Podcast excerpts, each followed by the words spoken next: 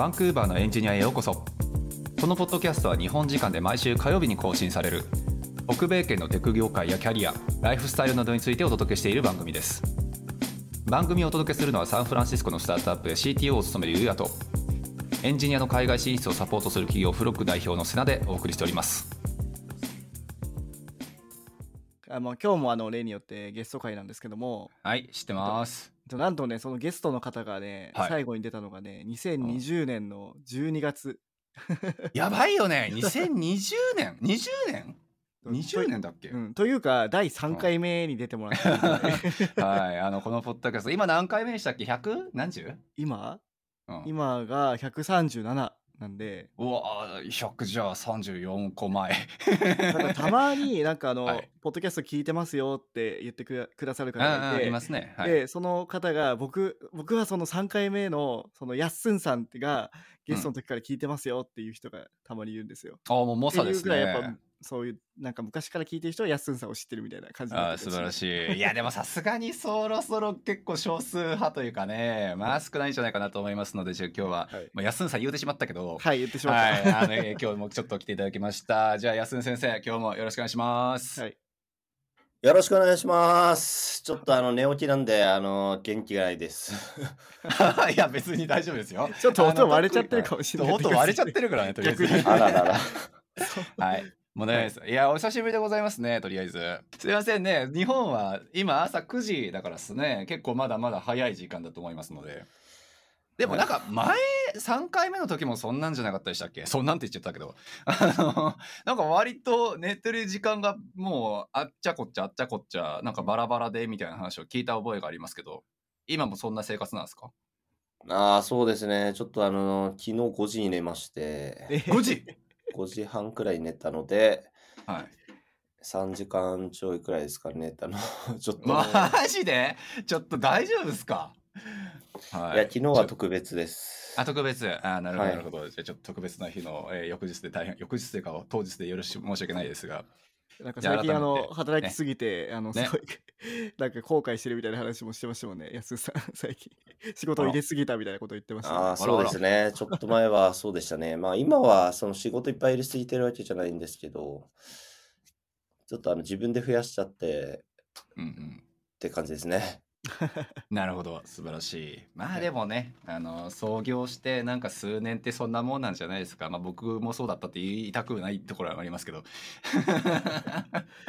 まあねなるほど。はいやらないとね。いやまあやった分だけお金になるっていうのもあるし、やらないと生きていけないっていうのももしかしたら創業者の悩みなのかもしれないですね。ええそうそう従業員の方とかもねいらっしゃるだろうしまあというわけで多分やっすんさんが出ていただいたのはまあ3回目っていうことは当然あるのでえ誰っていうふうに思ってらっしゃる方もねやっすんさんの YouTube チャンネルをねまだ登録しないっていう方もいると思うのでちょっと軽くで申し訳ないんですがあのやっすんさんの自己紹介的なのもう一回改めてお願いしてもいいですか？あ、了解です。はい。えっと、やすんと申します。えっと、今ですね、えっと、エンジニアとしても、あの、YouTuber としても一応、まあ、やってまして、あの、エンジニア向けのですね、えっと、YouTube を、えーやっております。仕事、あの、YouTube 以外の仕事としては、えっと、東京でですね、あの、システム開発の会社をやっていてうん、まあ、従業員は少ないんですけど、えっと、まあ今も5年目くらいの感じで、5年か。えっと、一応、多少は流れてる会社になってるかなと 思っているんですが、まあ今、今年ですね、えっと、もう5年目ってことで結構いろいろ新しいことを始めていまして、あの、さっきちょっと話した通り、ちょっとあの、忙しくなって死んでるというまあ感じです。まあ、YouTube ではですね、結構フロントとか、あの、インフラとかをメインで話していて、まあ、ただ、あの、仕事としては特に、あの、フロントの人というわけではなく、えっと、フルスタックで全部何でもやるっていう感じですね。はい。よろしくお願いします。はい、よはいろしくお願いします。まあ、もう一回改めてになりますが、大下さんとは最初どこで会ってたんでしたっけ？大下さんとは、あの、コイニーっていう、えっと、会社で一緒で、まあ、今はヘイっていう名前ですね。今ね、ストアーズに変わったんですよ。そしてさらにあ確か。また変わったんですか？まだ変わっそうなんた。へあ、ーそうなんですね。そうそう。はい、そちらの方で、どっちが先輩だったんでしたっけ？先輩とか先に入ってたのって。大下さんですねあ、そう、僕がいたんですけど、まあ、年齢的には一つ、多分、やっすんさんの方が上なのかな？確か。なるほど。そんな感じそうですね、はい。なるほど。じゃあ、大下さんの先輩面がその時は見れたと。え、大島さんの先輩面ってどんな感じなんですか？あの、パワハラとかありましたか？まあでも小さい会社だったからそんな感じではなかった。しかも入れ替わりもすごい激しかったし。そうですね。先輩っていう感じではあまりなかったかもですね。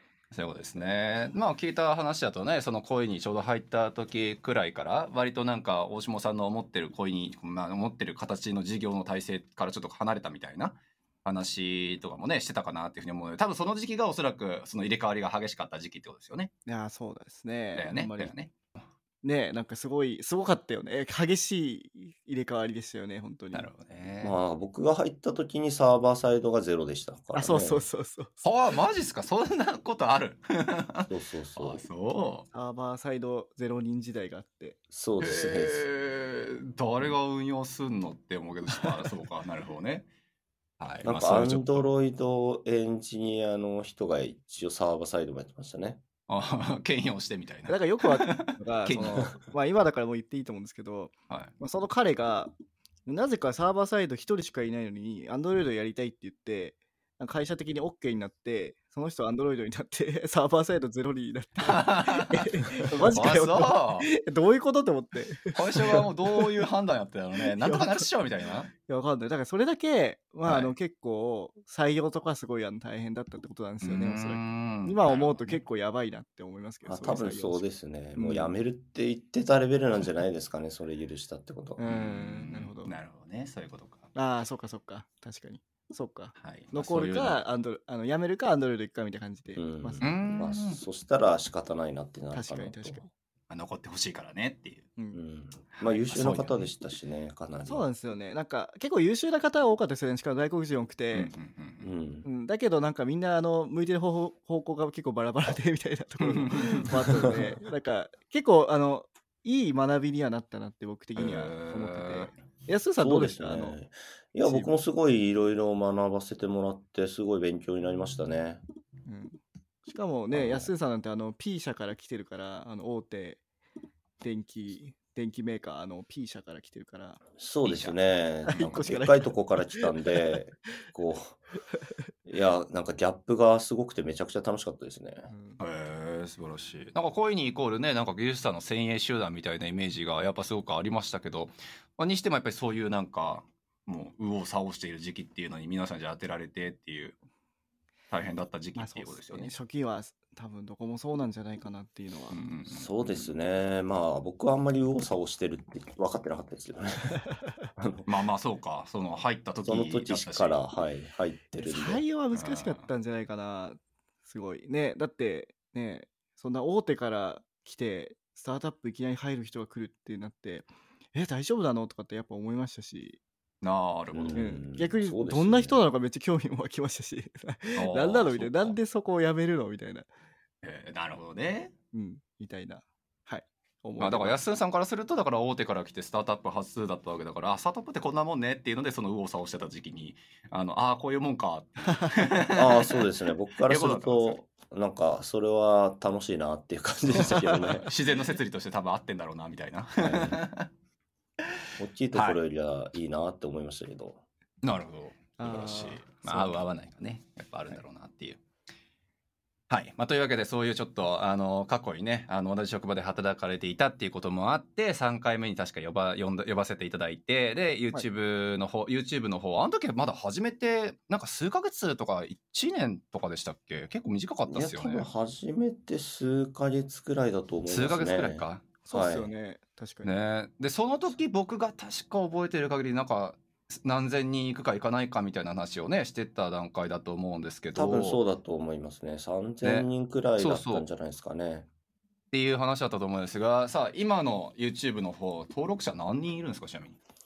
今、1万8500人くらいですね。うわーすごいもう6倍近いその当時からするとよくねまあそうですね。始めたばっかりだったんで、その時は。ねえしかもねなんか YouTube 見てる層ってエンジニア層じゃないじゃないですか。だから結構ニッチだし、あの、うんうんそもそもパイが少ないから、やっぱ登録者とか集めるの難しそうだけど、まあそうね。そこをよくあの続けてるなと思って。ね、すごいな本当続けてますよね。でも多分目的意識がやっぱ違うんじゃないですか。僕もなんかもう、本当になんか1000人とかいかないような YouTube ずっと使っ、あもうなんだかんだ言って僕らもまあ何年か続けてますけど、やっぱ全然登録者もしくはまあなんだに PV は伸びないですけど、やっぱ制約率っていう部分だったら結構高いですもんね。ああ、なるほど。そうそう、4、5、600くらいしか再生回数ないくせになぜか、あの、まあ、なんの、コンバージョンにまでつながった人が3、4人くらいいるみたいなのがあったりするし、なるほど。そうそう、割とニッチだからこそなんか見られて響く層っていうのもあんのかなっていうふうには思いますけど、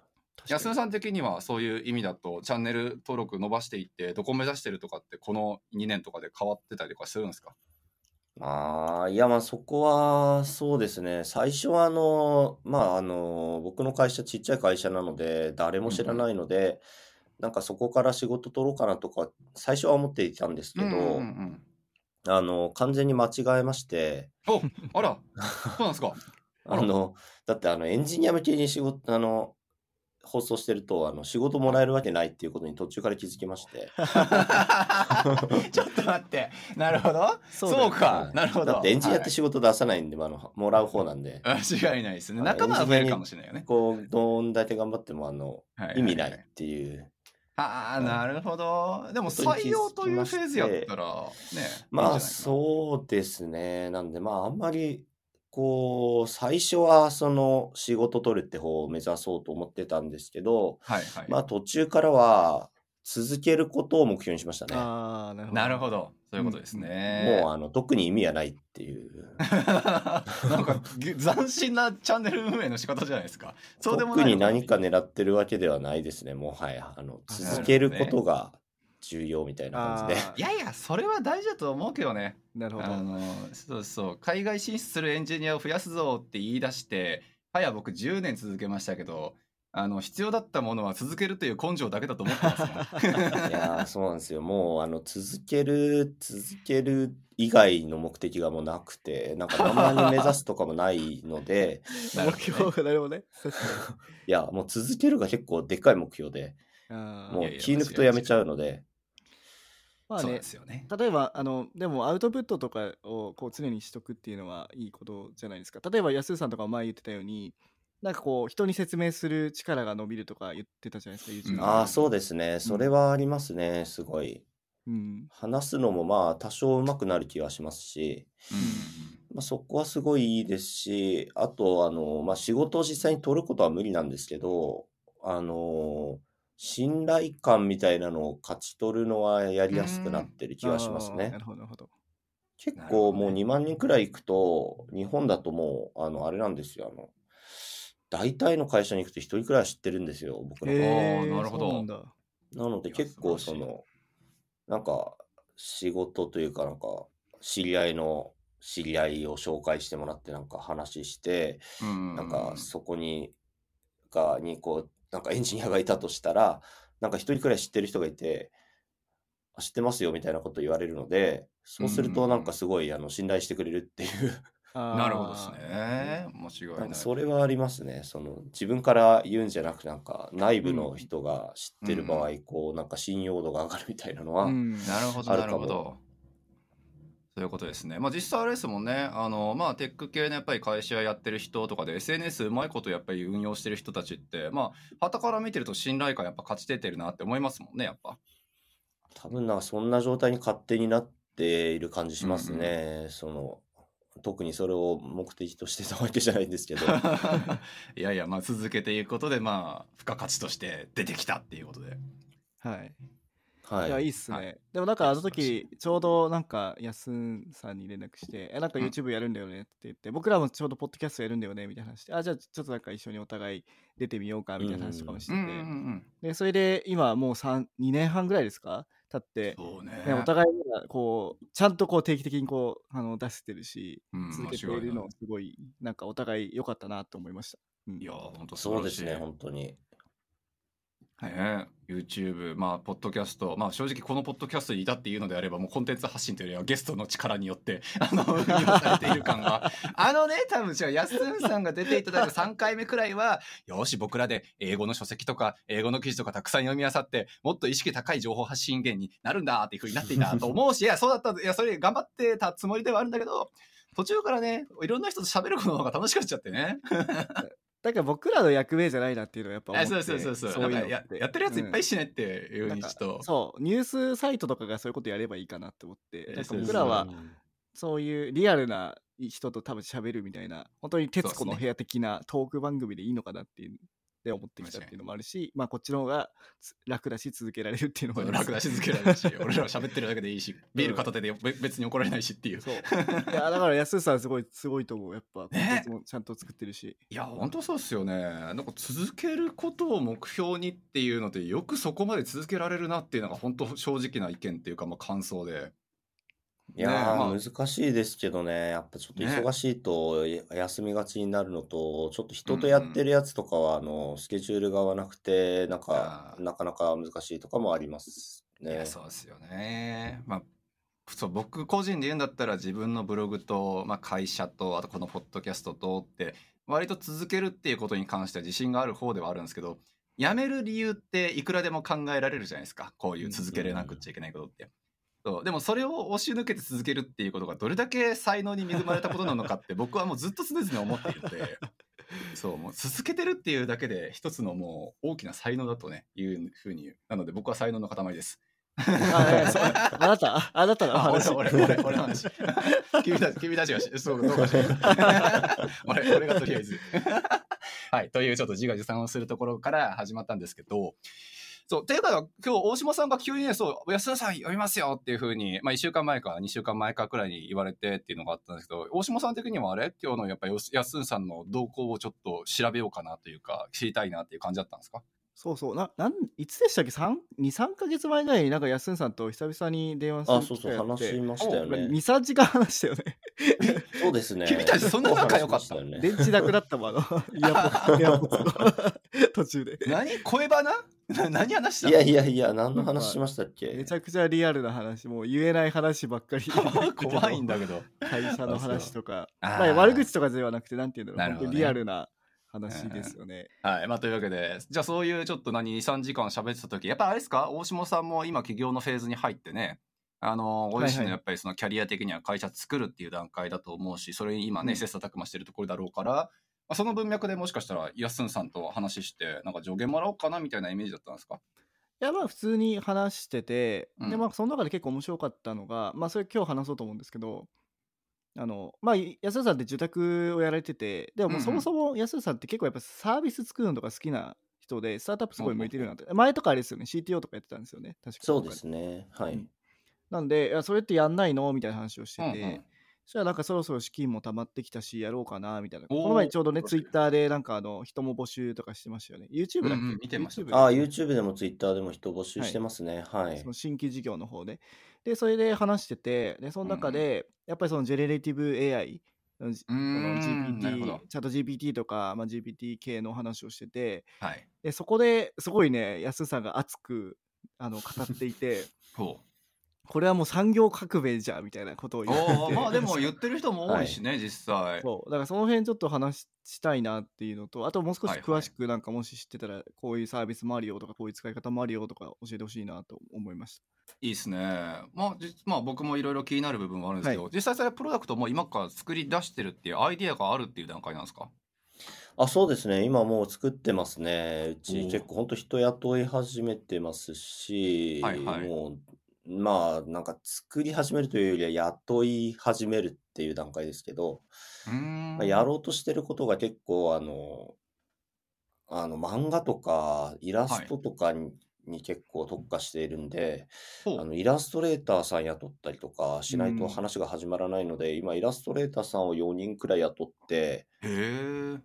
で、えっと、なんていうか、その方々は絵を量産する方の仕事で、あの、キャラデザとか、なんかそっちはのこう、なんか1、1、2枚じゃないですけど、こう、キャラ設定やって、キャラデザ作るみたいなのもちょっと別で依頼しててみたいな。感じのフェーズなんで、まあ、あんまり作り始めるというよりは、まあ、作り始める前段階で、いろいろ世界観とか設定とか、なんかいろいろへ考えて、なんか企画をしていつつ、人を雇いつつみたいな状態ですね、今まで。うん。はあなるほど。まあ AI っていう文脈と絵っていう文脈やったらねそれこそイラストレーション自動生成みたいなやつはねうん。流行っちゃいるかなっていうふうに思うんですけど、そういうです文脈、ね。あの、生成系って僕、まあすごいこっから流行るかなと思ってるのが2個ありまして、ほうほ1個がチャット GPT で1個がイラストなんですよ。うんなるほどなるほど、はいで、チャット GPT も使うんですけど、はい。あの、チャット GPT 自体を深掘りしていくみたいなのは、うん。とかなんかチャット GPT みたいなものを生み出すっていうのは多分あの、僕たちみたいな会社では絶対勝てないので、まあまあまあまあなるほどそこに手を出すというよりは、まあそこも使いつつ、チャット GPT を使いつつ、イラストっていう、その、なんていうか漫画とかってこう日本の文化で、えっと、まあ僕もものすごい好きなので、まあ、今のイラストの生成の AI と漫画をかけて、まあ、かつチャット GPT も加えることでサービス作ろうかなみたいうん。おーなるほどななイメーるほどジでやってますね。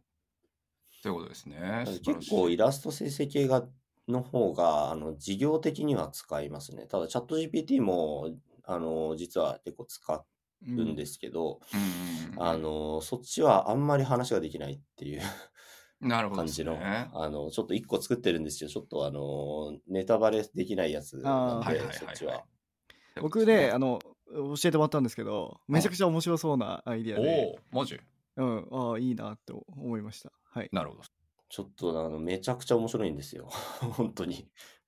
めちゃくちゃ面白いやつをちょっとやっているんですけど、はい。ちょっとまだ、あのー内容についてはちょっと話ができないまあ、ので、そうですね、そうですね。もうそこまで引っ張っといてっていう多分コメントが100個100件くらい来そうだけどなるほど。でもそこはちょっとじゃあいやちょっとアイディア勝負いやいや間違いないですね。のやつなんで、そっちは。そうですよね。でやっぱ、はい。あの、僕も生成系によくやっぱ思うのが、うん。やっぱ、あの、結局 API って、その、オープン AI とか使ってるわけじゃないですか。だから、うんうん。その、生成系の API、誰、誰でしたっけ？誰、誰って呼ぶのあれ。誰？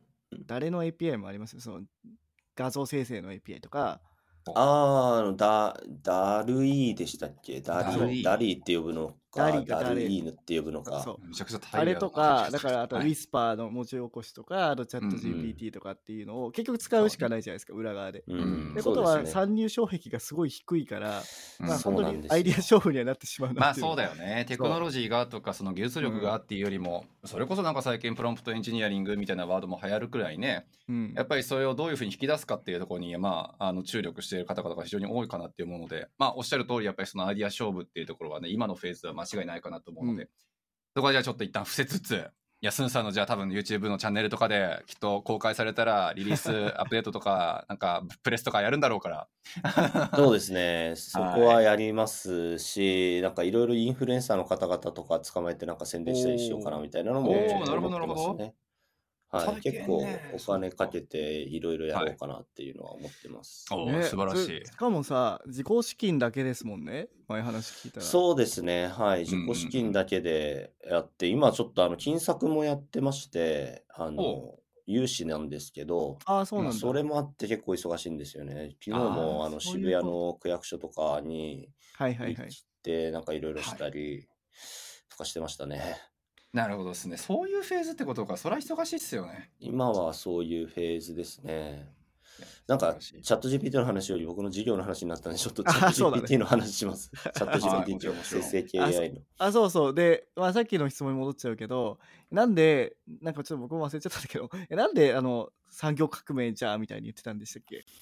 いや、産本当に産業革命だと思っていますし、もう世の中がチャットうん GPT というか、あの、まあ、テキスト生成系の AI なのかわかんないですけど、AI によって、もうあの世の中が完全に変わるなと思っているので、あの、うんそんなことっていつあったかなっていうのを考えると、本当にあの、蒸気機関が出てきたうん当時と同じレベルなんじゃないかなって思っているので、産業革命かなって思ってます。まあ、というのも、あの、蒸気機関が出てきて何が変わったかっていうと、その、人が一人、一人当たりの力の量が増えてるんですよね。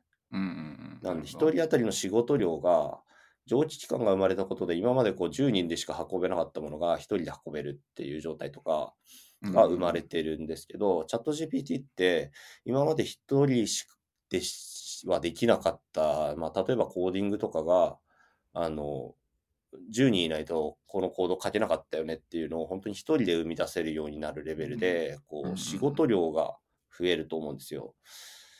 そんなのって今まで産業革命くらいしかないよなって思っているので、まあこれは産業革命と言われるだろうなと思ってるっていう感じです。なんかインターネットとか電気とかあるんですけど、まあ電気はかなりあれなんですよ。インターネットって正直、その、なんかできるようになったかって言われると、仕事増えただけな気が していまして、なんかそんなに人のやれることが増えた感はそんなないなって思っているんですよね。そのシステムって意味で一人でこうスケールするシステム売れるっていうのはまああるんで多少産業革命に近いとは思っているんですけどもう本当にそれよりでかいそのウェーブが来たというか波が来てるんじゃないかなって僕は考えてます。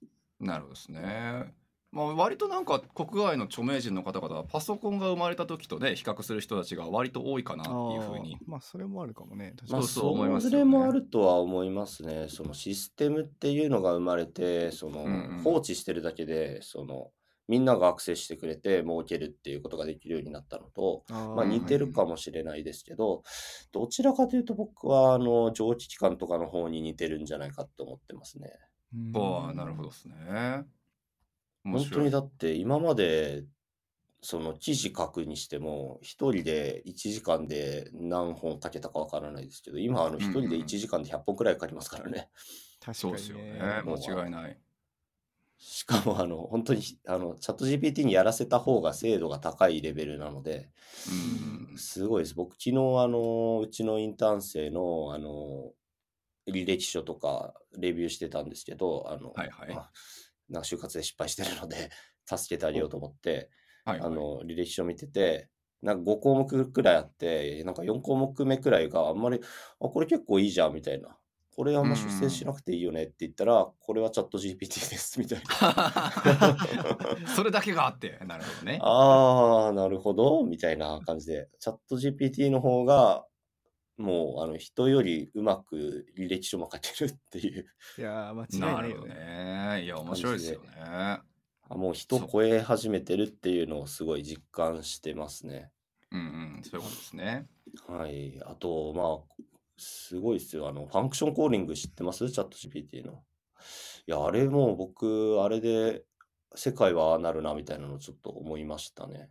この前。あの、ファンクションコーリングって、あの、チャット GPT に関数のその引数とか、関数、どういう関数かっていう定義とか、えっと、なんかそういうのを与えるんですよ。なんか例えば、うん天気検索 API があります。天気検索の API は、あのエリアと、エリア、まあエリアを指定しますみたいなのをチャット GPT に教えておくと、チャット GPT が勝手に今天気の情報必要だなと思ったら関数叩くっていう。うん。今までってこう人間がいつ関数叩いてみたいなうん。感じだったんですけど、こ今後は AI が勝手に判断して勝手に関数叩くっていううん。まあ、時代が来るというのがちょっとファンクションコーリングだったんですけど、これって、つまりコードいらないなっていううんうん世界が出てくるなと思っていまして、そのチャット GPT にはいはい。チャあの僕らがコード書くのって、こういうこうなリクエストが来たらこういうことしてくれっていうのを僕らが書いてるわけじゃないですか、うんコードとして。ね。うん。でもそれって別にサーバーに無限に分身する AI がいて、あの人間がいて、人間が仕様を理解していて、そのここ、この登録来ましたっていうのがあったら、人間が登録ってことはデータベースに書き込んで メール送ればいいよねっていうのを人間が勝手に判断して自分でやることができれば、サーバーっていらないじゃないですか、実際。そうですね。確か無に。限に人がいれば確かにそうそうで、AI ってまあ人と同じなんで、しかも分身できるじゃないですか。うんはいはい。ってことは AI に仕様を教えたらもうあと全部やってくれるっていうのを実現できるんですよね。そういうことですよね。素晴らしい。はい、そうなるともうあのソースコードいらないっていう仕様だけインプットしといてば、なんかユーザー登録の API はこういうデータが来て、あのユーザー登録なんで、あのメールアドレスとパスワードは必須にしといて、パスワードなんかこういう仕様になんか制約がありますよとか教えて、うん。なんかそれ以外の情報もあるけど、なんか来たら保存しといてくらいにして、うんで、なんか来たら、あの、ユーザー登録だったらメール投げて、なんかトークンも自分で生成して、あのランダムなトークンを生成して送っといてみたいなことをチャット GPT に教えると、あとは勝手にやってくれるみたいな、まあ、時代が来る場合、僕らソースコード書かないで AI と会話して、うんうんうんあの、終わりっていう時代が来そうだなと思ってます。そういうことですよね。だからもう自然言語でそれがもう成り立ってしまうからっていうところがそうで。すね。しかもあれですよ、あの、文字も書かなくていいんで、うん。あの、エンジニアが喋る仕事になる可能性はありますね。あのだから仕様を理解して実現する仕事ってことですよね、多分。そうですね。あの、ウィスパーとか尋常じゃなく、あの、もう人,、うん人間の言語を理解するんですよね。あのうんうんうん、間違いない音声テキスト変換がもう、えぐいレベルに進化しているんで、うんチャット GPT への入力は別にもう声でよくて、うん文字も書かないでいて、もう今うん話してるみたいに、仕様を教えて、で、テストして、あ、こいつ理解してないなって思ったら追加で言って、テストして、あ、これでいけるみたいになったらもう、あの、GO ってやれば、終わりっていう時代が来るかもしねれない。間違い間違いない。まあ、だから多分はいそれでね、あのおそらく便利になるというか、まあ、新しいものを作り出せるっていう人たちって多分エンジニアに限った話じゃなくて、まあ、さっきの多分イラストレーションだったりとか、まあ、あらゆるものに多分言えてしまうからっていうのが、まあ、産業産業革命たるゆえんとして、まあ、考えてる人が。多いっていうことですよね。はい。いや、そうか。なるほどね。いや、今までできなかったですよね。まあ、ね今もまだできないんですけど、あの、うんうん。できる未来が見えてきたなっていう。あーそれはあるよね感じはしますよね。その現時点ではまだ全くその、なんかエンジニアの仕事がなくなるなんてことは一切ないですけどね。うんうん。それは間違いないですよね。正直、チャット GPT 一回叩く方が人間が書くより高いですし、そもそもチャット GPT の API 叩くと3秒くらいかかるし、うんうんうんまあ、まだ使い物にはならないですけど、まあそうですよね。だからまあ実際そこのまあブレイクポイントみたいなところがいつ来るのっていうのがね、あのうん多分待ってる人とそれを作ろうとしてる人たちとなんかもうしっちゃかめっちゃかなのが多分今の現代で。でそれにどうこのビッグウェーブにっていうところで乗ろうとしてるのがね、なんかみんなの多分意見なの意見というかまあイメージなのかなって思っててそう思いますね。うんあーいやすもうごいですね。これは乗るしかないと思います。うんうんうん。本当に。いや、もう今このために会社作ったんだろうなって思ってるレベルです。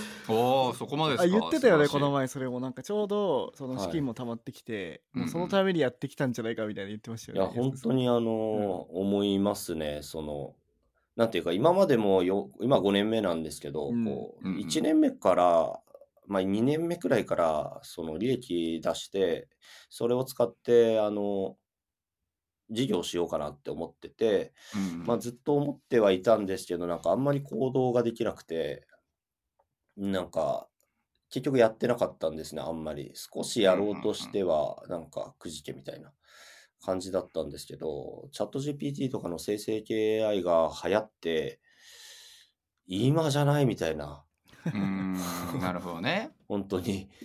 今、今動かなかったら永遠に動かないでしょっていうフェーズになってると思っていまして、うん今が。うんうんうんそういうことですあよね、こう、こういうことなんだみたいなのをちょっと思いました。その、なんていううんうか、ん動き出すって自分からこうサービス生み出すっていうのはあるんですけど、やっぱりあの、なんか例えばホリエモンとかホリエモンさんとかがこう成功したのも、やっぱインターネットが来たからっていうのとかはあると思っていまして、そういう環境の変化ってビジネスにとってめちゃめちゃ重要なんだろうなと、今だと思っていて、それを、まあ、待ってたわけじゃないんですけど、まあ、待ってたみたいな形になったので、これは今なんだろうなっていうのをすごい感じています。もしあの僕が他のことやってたら今他のことに忙しくてあのうんできなかったかもしれないと思うと本当やらなくてよかったなっていうのが なるほどね。まあ、雇われとか、自分の時間を別に費やすところに今いなくてよかったなってことですよね。いや本当にはい今ちょうどお金もある程度貯めてこう、うん力貯めてた時にこの波が来てを乗ろうみたいな感じで 仕事ができるのがすごい嬉しいなっていう。なるほどね。その手の話、やっぱりまあ、このご時世で、しかも僕らの、僕、特にまあ僕かな、そのまあ、エンジニアばっしかいないっていうのもあって、やっぱりそのチャット GPT にしろ、生成 AI にしろっていう部分で、非常にまあ今、熱いっていうふうになってるのが、片方すごくいいところ。で、さらにいいところを言うんだったら、割と日本っていう国がね、そこに対してポジティブに今動いてるってところだとは思っていて、そうう、んそれこそまあやっぱりあの国を挙げてチャット GPT をどういうふうに使おうかとか、公的機関でどういうふうに導入しようかっていう一応喋ってるじゃないですか。で、EU 圏とかはわりかしやっぱりあの厳しいかな、やっぱどうかなっていうふうな感じだとは思うんですよ。でうん、こういう新しい波が来た時に僕いつもちょっと頭をよぎるのが2個あって、今先ほどちょっとお話にあったホリエモンの時のライブドア事件と、えーあとはウィニーの時の金子勇さんの時ですよね。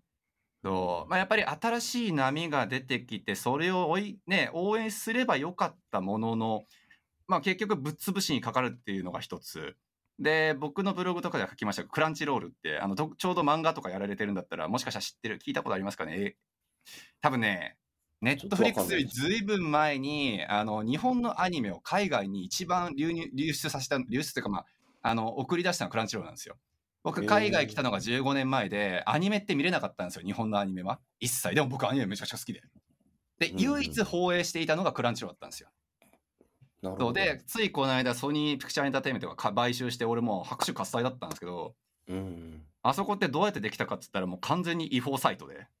うん。そう日本のアニメをもうバカクソバカクソもうブラックなところにバンバン流しまくっていたらもうものすごい数のかまあユーザーを集めてしまってでアメリカの当然会社なんですよね。うん。そうでそれが要するにまあようやくそんな違法アップロードをされて、まあ、日本国内の企業が同収することもできないくらいにユーザーも増えてしまってそこなくなっちゃったら市場潰れるからだったら買収しまおうっていうことでうん。あのまあソニーが買ったっていう流れになるんですけどあれもだから国外から生まれたんですよ。うん。そうだからでもまあ今見てる限りだとすごくまあ日本政府っていう部分だったらその生成 AI に対してすごくポジティブな動きに見えるから今回はもしかしたら違うのかなって思いつつ過去のまあ事例もあるっていうところでどう事業た事事業者としては考えていくのかな考えているのかなっていうところって割と気にはなるんですけどなんかそこに対する不安とかってどうなんであったりするすかね。いや、正直まだ日本政府がどう動くのかっていうのは見えてないなっていうのを思ってますけどね。ななんかるほどなるほど、ポーズとしてはやってますけど、うんあの、今、あの、融資とかやってますけど、その、はい力入れるってことは、AI 系の事業に対する融資制度とかを整備するっていうことになるじゃないですか。うんそうですね。ないですね、まだ。なるほど。まだないですね。まあそこにただまあどこの国もまだですよねとは思いますけど、はいなんで来年くらいに出たら、うんああ、やる気なんだろうなって思うので、まあ来年の融資制度とかちょっとチェックしておいて、あうん AI 系結構融資やろうとしてんじゃんみたいな、なんかそういうのがあれば、まあ多少やる気は見えるんですけど、まあなるほど、現時点はまだちょっと何もないので、あの、未だにものづくり補助金なんで、はい 国なんで、はい。はい日本って。はいはい。なんか物作るならなんか結構お金出るけど、あの人件費にはお金で出さないっていう体質は変わらないので、ことですよね。まあどうなるか見たいなっていうイメージですね。期待はしてますけどね。ただ、あんまり、あんまり期待はしてないですね。自分で何とかしようっていうのが基本ですね。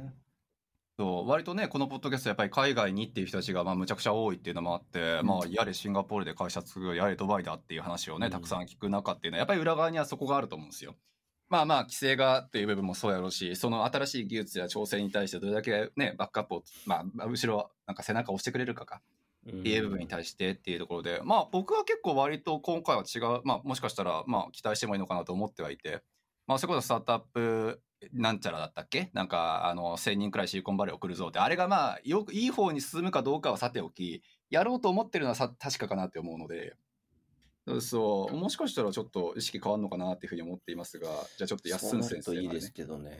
ね、間違いない、うん。なってほしいなって思いつつ、なってほしいとは思いますけど、はい。うんまだちょっと見えないですね。なるほどね。いや、やっぱそういう感じなのか。こまだまだ早すぎますから、まあ来年じゃないですかね。来年くらいじゃあ動きとしてもようやく。です。ちょっと楽しみに見ときましょう、それは。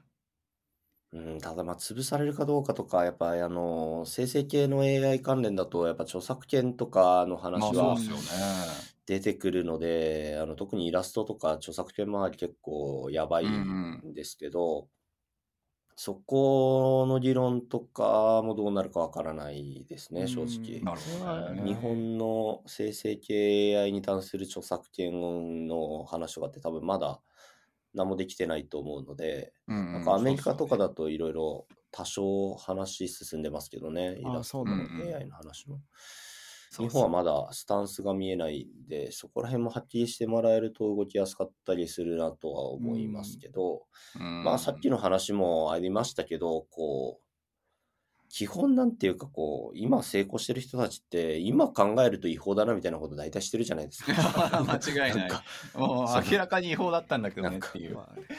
今、いうん昔は違法じゃなかったのかもしれないって、グレーだったところを攻めて、まあ今だと違法だよねみたいなのはあると思うので、なるほど。まあグレーな分は攻めておいてもいいのかなとは、その、もうめちゃくちゃ目立って潰されるほどやるのはダメだと思うんですけど、うんうんうん、まあ、あの、グレーな、なことやってる人がいるから法が整備されていくっていうのもあると思うので、うん、間違い間違い。まあ、多少は、そんななんか、ちょっと怒られるの怖いからやめとこうみたいなのはあんまりないですね。なるほどですね。いや、素晴らしい。もうスタートアップ精神のなんかど真ん中みたいな意見ですよね。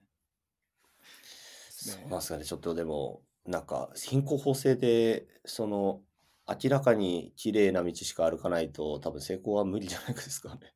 今の時あ代ーなるほどね。いや、素晴らしい。どうなんですか？大島先生もそれ、ねはい。最初はあの会社作るとき Web3 リーダーのやっぱりまあジェネラティブ AI ね。はその時はあんまなかったかなとなか思いますよったんだよね、まだね。あったけど、うん、その、それこそ誰？誰ってちょっと呼び方あっていうか分かんないけど、誰はあったんですけど、それがすごいとか、あったけど、やっぱチャット GPT が出てなかったから、そこまで騒がれてなかったかな。えー間違いない間違いない。割とだから本当に目に見えてね一般のユーザーなんかにもそれこそうちの全然非テックではあ全然テックではない妹とかが、うん。ちょっと GPT 使ってるんだよみたいなことをね言うようなやっぱり世の中になったっていうのはやっぱりここ最近やろうから。まあやっぱ自然言語っていうのがすごいよね、あれ。ね。自然言語を何でもできるというのがすごくて、うん。だから今後結構変わってくると思うのが、まあいろんなサービスの、なんかあらゆるところで、なんかエンジニアしかできなかったところとかが、うんビジネスサイドが自然言語を書いて、それが実装されるとかっていうのはできるかなと思っていて、うんなるほど。具体的な例だと、多分あの BI ツールとかってさ、グラフとか作らないといけないじゃん。で、あれって SQL 書いたりとかしてやんなくちゃいけないけど、例えばそうこういうグラフ、こういう縦軸はこれで、横軸はこれで、こういうグラフが欲しいですっていうビジネスサイド書いたら、それを SQL に変換して、うん。そこからコードにあの出してくれるとかってできそうだし、そだからそういうようなことはめちゃくちゃ起きそうだなっていうのがあるから、うん。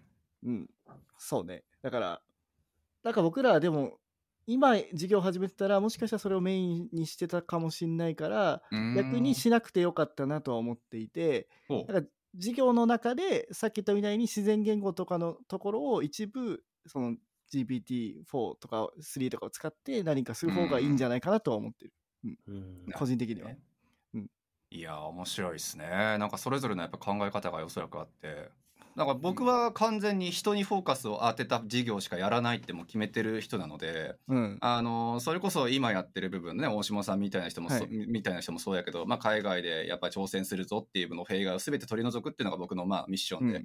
多分死ぬまでそれやってんだろうなって気がするんですけどそういう意味だとまあお二人に聞いておきたいのが、まあ、これからねやっぱりもうこのエンジニア業界やっぱ目指される方もしくはすでにいるっていう方がこのポッドキャスト非常に多いとは思うんですよ。うんでやっぱみんなキャリア的な部分で自分どこ向いたらいいんだろうって思ってるのが多分今だと思ってて、うんそれこそもう今からデータエンジニアを目指すのかとかもうめちゃくちゃ今増えてるしねうちの問い合わせに。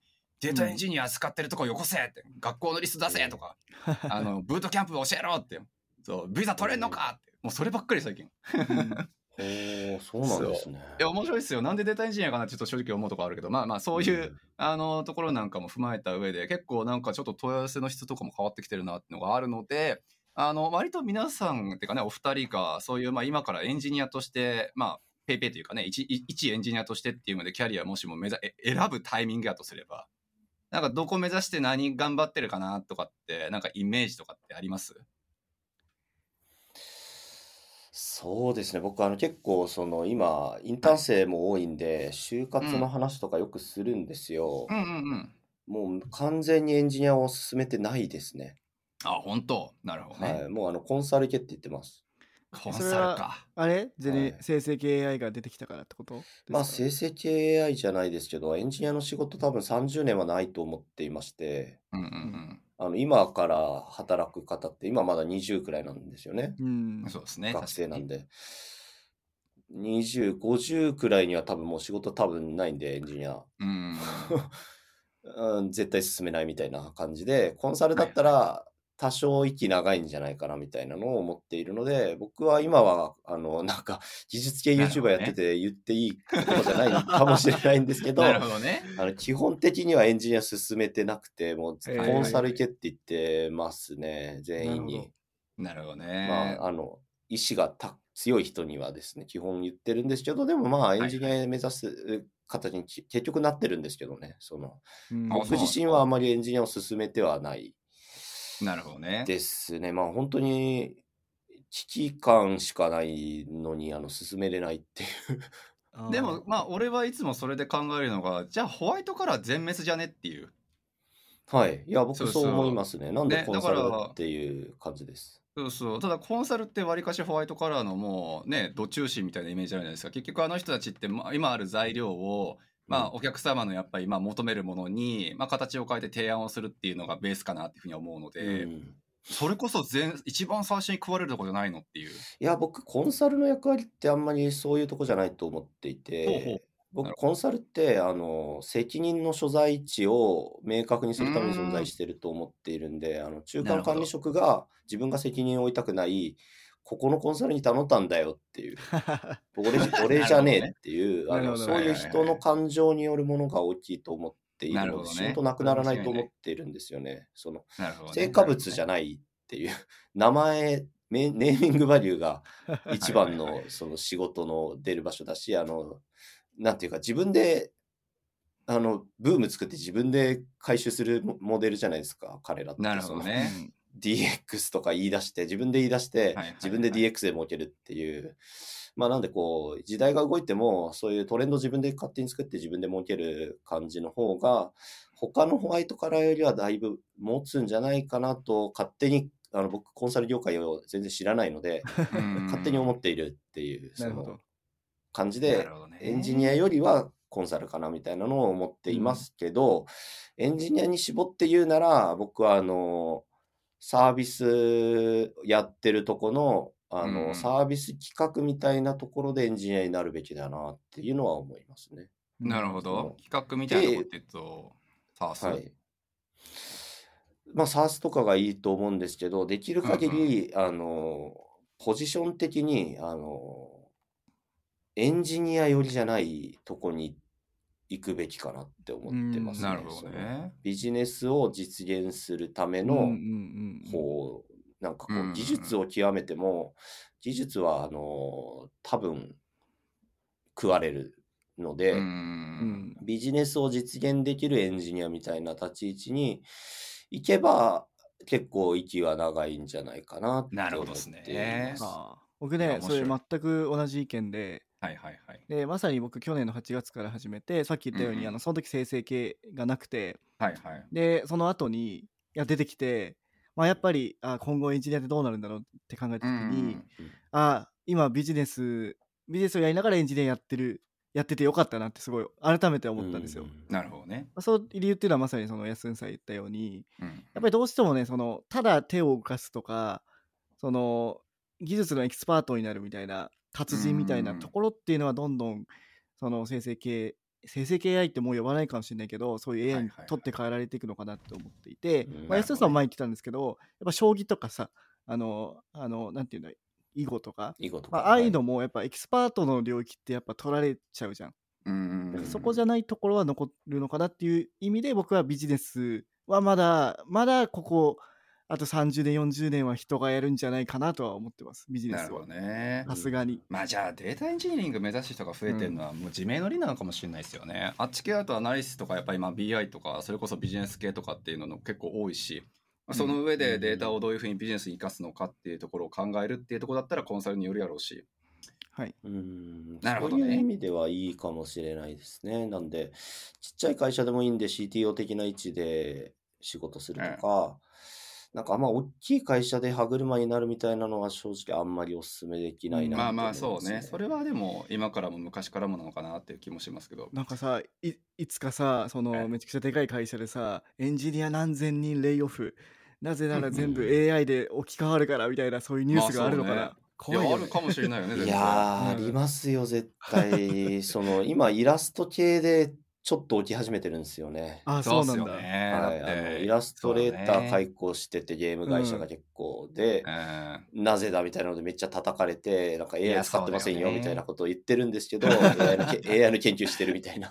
あーでもいや確かにわかりやすい。それで言うと確かにディレクションする人は必要じゃないですか。だからそれとコンサルみたいな立ち位置ですよね、うん。うん。つまりそこは残るってことですもんね。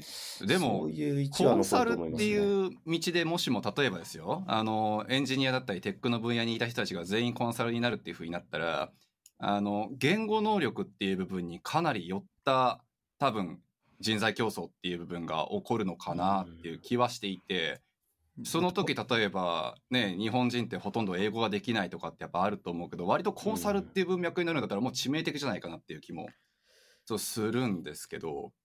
どうなんですかね。でももう結構リアルタイムに日本語を英語に変えることは可能になってきてますから、ああ、そういう文脈か。なるほどね。どうなんですかね。いや、本当にもう、正直、ウィスパーとチャットはいはいはいはい GPT 使えば、一瞬で英語に変えれますよね。うん一瞬じゃないですけど、ほぼリアルタイムに。そこはね、さすがに英語圏住んでて、いや、まだそれ50年くらい先なんじゃないかなっていう、まあ50年言い過ぎか、気は僕してるとこではあって、はい実際やっぱりその信頼関係が生まれるフィールドって、やっぱりリファレルだったりとか、この人間性っていう部分を人と人とで伝えてあって、その上で、あ、こいつは信用できるよねっていうふうに思った瞬間にそれは、まあ、ね、ビジネスだったりとか交渉っていう部分にやっぱりつながるものだから、その間にちょっと待ってね、一瞬チャット、ウィスパーにあの、ちょっと翻訳させるからとか、ちょっと今の録音させて、ちょっとここの、これにちょっと話しかけてっていうのが、間に噛むっていうのは果たして、ねえ、どこまでそれがちょっとリアルタイムにっていう部分と、どこまでデバイスの進化かっていうところと、いろんな条件が多分かま噛み合うかなって思いますけど、まだ今はまだだ翻と思います。そう、ただでも。もうすぐ来そうな感じはしてますけどまあでもそうですね。もうあのこれもどこまでかっていう。本当に時間だけじゃないですか、もはや、今ってそこは。なるほど、なるほど。リアルタイムじゃなくて、それが今5秒後くらいになっちゃいますけど、はいはいはいはい。これが0.0秒で、0.1秒とかでできるようになれば、ほぼリアルタイムになるんで、なるほどですね。しかもあれですね、あの、Facebook がこの前、あの、発表だけして出さなかった、うんうんうんあの、自分の声を、あの、自分の声じゃないですけど、声を入力することで学習させて、あの、声を真似れるっていうツあールで、なんか、あの詐欺に使われるんじゃないかみたいなやつ やってましたよね、あれね。ね。もう本当にここ、口に、うん。あの、蝶ネクタイ型変声機みたいなのつけて、喋ると英語英語になって出てきてるみたいな、自分の声でっていうの。あれすごかったっすね、確かはに。全然まありえますね。そう、はいベースになってくる世の中になれば確かにねっていうところありますいやまあそれは、はもう近いし、まあ、想像できるようになっちゃったっていうのがもうあれですよね。昔だったら、なんか本当に1年前とかだったら、いやまだでしょって結構みんな思ってたけど、うん。まあ間違いない。思ってました。なんか去年、今年になってチャット GPT4 が出て出てから、いやもういけるんじゃねえかみたいな、うなんですよね間の問題だってなったっていうのがすごい。そう。いや違いだよね。本当にそうですね、うん。僕去年までは自分の仕事があの自分が定年するまでになくなるなんて想像もしたことなかったね。まあそうですよね、確かに。本当に。うん。一切想像してなかったですね。そのいくら AI とかが発展しようとまだ来ないだろうって思ってたんですけど、はい今の感覚ってあの大下さんとかの時代はちょっと僕より下なんで分かんないですけど、うんうんうんあの囲碁とか将棋とかの、まあ、さっきも囲碁とか将棋のやつ出ましたけど、の話に近いかなと思っててうん。あの僕が大学生の時って囲碁将棋ってあのえ一生勝たないって言われてますよね。うん。永遠に勝てないっていう、ケース数うん。大きすぎて、あの、どこまで行っても絶対に人間に A- AI というか、あの、プログラムが勝つことなんてないよねっていうのが当たり前の常識だったのが、うんうんうん。1年、2年で、あれってなって、まあまあ確かにですね。もう、圧倒的に今もう、だって囲碁、囲碁も将棋もあのね。AI に教わって、うん。あの AI より絶対に勝てないんで、あの勝てない人間同士が戦ってる。んで、そうですあのよね。え人間の一番上なんて AI の一番下じゃないですけど、その AI には絶対勝てないっていう時代が来たんですけど、ちょっと前には、いや、絶対無理だよねって言ってたんですよね。なんで、まあ、それになんか近いこと起きそうだなみたいなのを思ってますね。そうだよね去年まで本当になるほどね。一切思ってなかったんで。だってさ、チャットボットだと思ったじゃん出た時ってあの、ねよくあるないんかお問い合わせとかにあうんる、本当 A と B と C 聞いたら、そうそそううそうで答えてくれ大体るみたいな。血糖値がというやつかと思ったけど、まあうんうん。うん3は確かにちょっと怪しかったけど、あでも4に4なからねってからね、もう本当にね、かなり精度高いじゃん。本ね当そうですね。いや、僕、前、大島さんに言ったかもですけど、うん。あの、僕のあのオンラインサロンであの初めて見たんですよ、チャットうん GPT。まだ3.5の時なんですけど、まあ、チャット GPT が出たのが多分11月の終わりくらいです去ね。年のですね。うんちょうど出て3日後くらいの時に、うちのサロンのメンバーが上げてたんですよ、チャット GPT になんかうん Next.js のこと聞いてみたみたいな。はいはい。で、見て、僕はあの、あ、これ裏に人間いるんじゃないですかみたいなコメントしてたんですよ。すごい、なるほどね。む無理なんでって思って。思うよね。はいはいはいあこれ人間いるんじゃないですかって裏で言ってて、1ヶ月後くらいに本当に AI だったってことを知って、いや、僕本当に人間だと思って、その時。ねこれ多分 AI って言ってるけど多分人間だよみたいなのを思ってて、1ヶ月後くらいにチャット GPT がすごいぞみたいなのをみんなが言い出して、ああ、あの時のあれマジで AI だったのかみたいな。なるほどね。なるほどね。だ確かにね、まあ、よくあるもんね、スタートアップとかって実は裏側人間でしたみたいな。そうそうそうそう。いや、本当に。なんかあるじゃないですか。なんかレシートとか送ると、なんかやってくれるみたいなのも、あの、めめちゃめちゃなんか中国人使ってるみたいな なるほどなんかね。そういうこう。やつだと思ったんですよ、僕、本当に。裏に本当に人がいて、やってるんだろうって思って。どんだけアナログやねんっていう。なるほどね。いや、面白い。はい。じゃあ最後に、なんか、やっすんさんから宣伝とかなんか。宣伝があれば。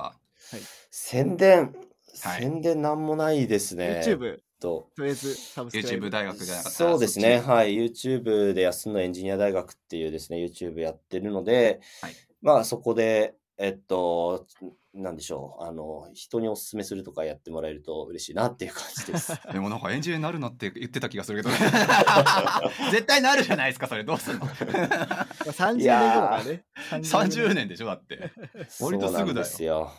いやー、なんで、やっぱ、悩んでるんですよね、そこも。いやけど正直エンジニアがもうこれだけ複雑なことを AI がやれるっつったらさっきも言ったけどもう全員ホワイトからアウトだから、うんまあ、手するともみんなで手つないでもうベーシックインカムでええんちゃうのっていう。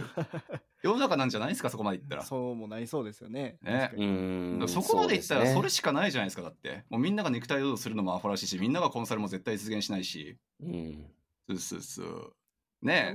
だからもっと人間らしい、なんか、人間らしい生産にこう、え集中して、そういう仕事が増えるかもしれないですよね。うん。そうですね。確かにね。例えば、なんだろう、僕だったらビールとか作りたいなとか思うんですけど、うんそういうのができるかもしれないじゃないですか。もっと、そういう手を加えないとできないことみたいなことにみんなやりだすかもしれないですね。だからブルーカラー系ってことですよね今後からそうですね。はい。でもまあなんか、その30年後とかはわからないですけど、その、今やれることで、あの、今地位を得ておいて、その、それを利用して、何かビジネスするとかをするには、まあエンジニアはいいのかなとは思いますけどね。次のキャリアに進む上でっていうことですかね。はい。そのまあ30年後には多分ないんですけど、まあ今年収が例えば300万しかないみたいな感じの方が、そのはい。600万とかになるのは結構簡単な職種というか、多分一番簡単なうん年収上げる方法だと思うんで、まあ一旦そこになっておいてお金貯めたり、なんか地位を得たりして、こうんう次に備えるっていう意味では、結構重要なのかもしれないなと思いつつ、なるほど。まあ、やってます。はい、わかり大学それで YouTube 大学をやってるという。はい。なるほど。これで綺麗なところに着地したなっていう。はい。いや、本当に。サービスで出たら、あの、なぜひ、あの、また出ていただいて、いろいろ、そうですねああの教えてください。そうですね、はいぜひ、ははいい。あとは本当に30年後ちょっともう一回集まって。るんであ、30年後には。そう、30年後もう一回集まって、お前何言ってるっつって今。いや俺らの AI の分身の AI たちがしゃべしゃべってああ、そこまでいったらちょっと悲しいな、若干俺は。いや、でも今ちょっと僕や、あの、近いことやろうとしてまあ、す。そうなんですか。分身ができるのか、俺の。なあるほどの、YouTube で今やってるんですけど、その動画作ってるやつで、あの、え絵使ってるやつあるんですが、はいはいはい。はいあの、チャット GPT に、あの、こういうやりとりで、あの、今、やってるんだよっていうシナリオを与えれるんですよ。うんうんうん。で、それで、あの、これについて解説を、これっぽい感じ、その僕らがやってる感じの口調で解説作ってって言ったら。いい感じにある程度作れるんですよ。うん。なんで、えっと、もうそれ使って、しかも、あの、文章を読み上げは、あの、メタ社が作ってる、その、そいつにやらせれはいば、あ、そうなんだ。いや、まあ、今、公開されてないんで無理なんですけど、あ、はいはい。うんあれ、僕いらなくない？みたいな。なるほど。なるほどね。あと、動画編集の人だけいれば、もう、あの、無限に生成で、動画生成できるじゃん、みたいな。なるほどね。まあね、まあそこに対してはすごいね、言いたいこともいっぱいあるよね。なんかそのコンテンツ質がどんどん下がっていくみたいな話そうまあそうですねまあ、間違いない間違いない。まあそうですねいや、どう進むかね今は全然無理なんですけどね、その出しても結局、あの、こっちで手直し結構いる状態でまだ出てくるんですけど、あの、最初作るにはいいかもなっていうのは結構思いますね、ベースを。はい。なるほどですね。はい、なんでまあじゃあ、ちょっと、30年後は。終われない。ちょっとおしまさん帰りたから。行かないといけない。おしまさん行かなくちゃいけないから。はい。じゃあすみません、安田さん、ありがとうございました。ありがとうございましたありがとうございました。はい、またお願いします。またお願いします。このエピソードを聞いたあなたの感想を Apple Podcast のレビューでお待ちしています番組チームでコメント欄をすべて読んでいますので、えー今後の番組を良いものにするためにあなたの感想をお待ちしています。Spotify でお聞きの方は番組フォローを忘れなく。フォローするだけで番組のサポートにつながりますのでご協力お願いします。